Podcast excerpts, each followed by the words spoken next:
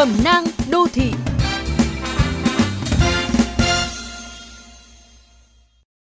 Mới đây trung tuần tháng 3, một cụ bà 87 tuổi ở quận Ba Đình bị chó nhà hàng xóm loại puli nặng tới 30 kg cắn nát cẳng tay, chấn thương hàm mặt.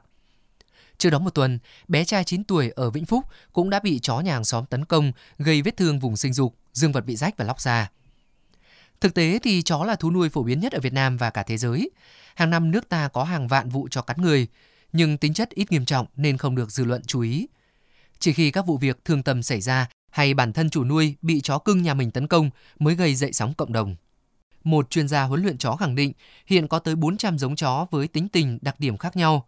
Riêng chó ta dù nhỏ nhưng lại là giống dữ. Việc nuôi chó đòi hỏi phải am hiểu về giống, độ tuổi, có đủ điều kiện nuôi dạy, kiểm soát chó. Nhưng hiện phần lớn người dân vẫn nuôi một cách bừa bãi, không khoa học và thiếu kiến thức.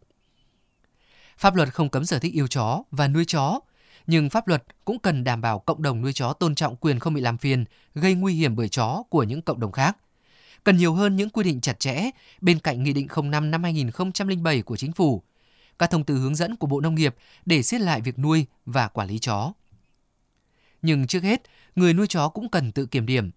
Họ có thực sự hiểu thú nuôi của mình. Họ đã ý thức dọ mõm, đeo túi hót phân cho chó khi đi dạo. Họ đã đặt biển cảnh báo nhà có chó giữ ngoài cổng để cảnh báo khách. Chó của họ có đang làm phiền hoặc trở thành nguy cơ cho sự an toàn của những người xung quanh. Và trên cả trách nhiệm, đó là sự tôn trọng, là tình người. Muốn được cộng đồng tôn trọng sở thích, cần tôn trọng cộng đồng trước. Muốn thể hiện bản thân là người giàu tình cảm, hãy yêu thương đồng loại trước thú nuôi. Nhiều người vì nuôi chó một cách bất cần đã sứt mẻ tình làng nghĩa xóm, thậm chí mất mạng như vụ án cách đây vài ngày gần vòng xoay lăng chả cá ở thành phố Hồ Chí Minh khi một thanh niên bị chó cắn trúng tay, sau đó xảy ra mâu thuẫn xô sát, rồi lấy cả dao xếp đâm tử vong chủ chó. Chó không có lỗi, việc nuôi chó lại càng không.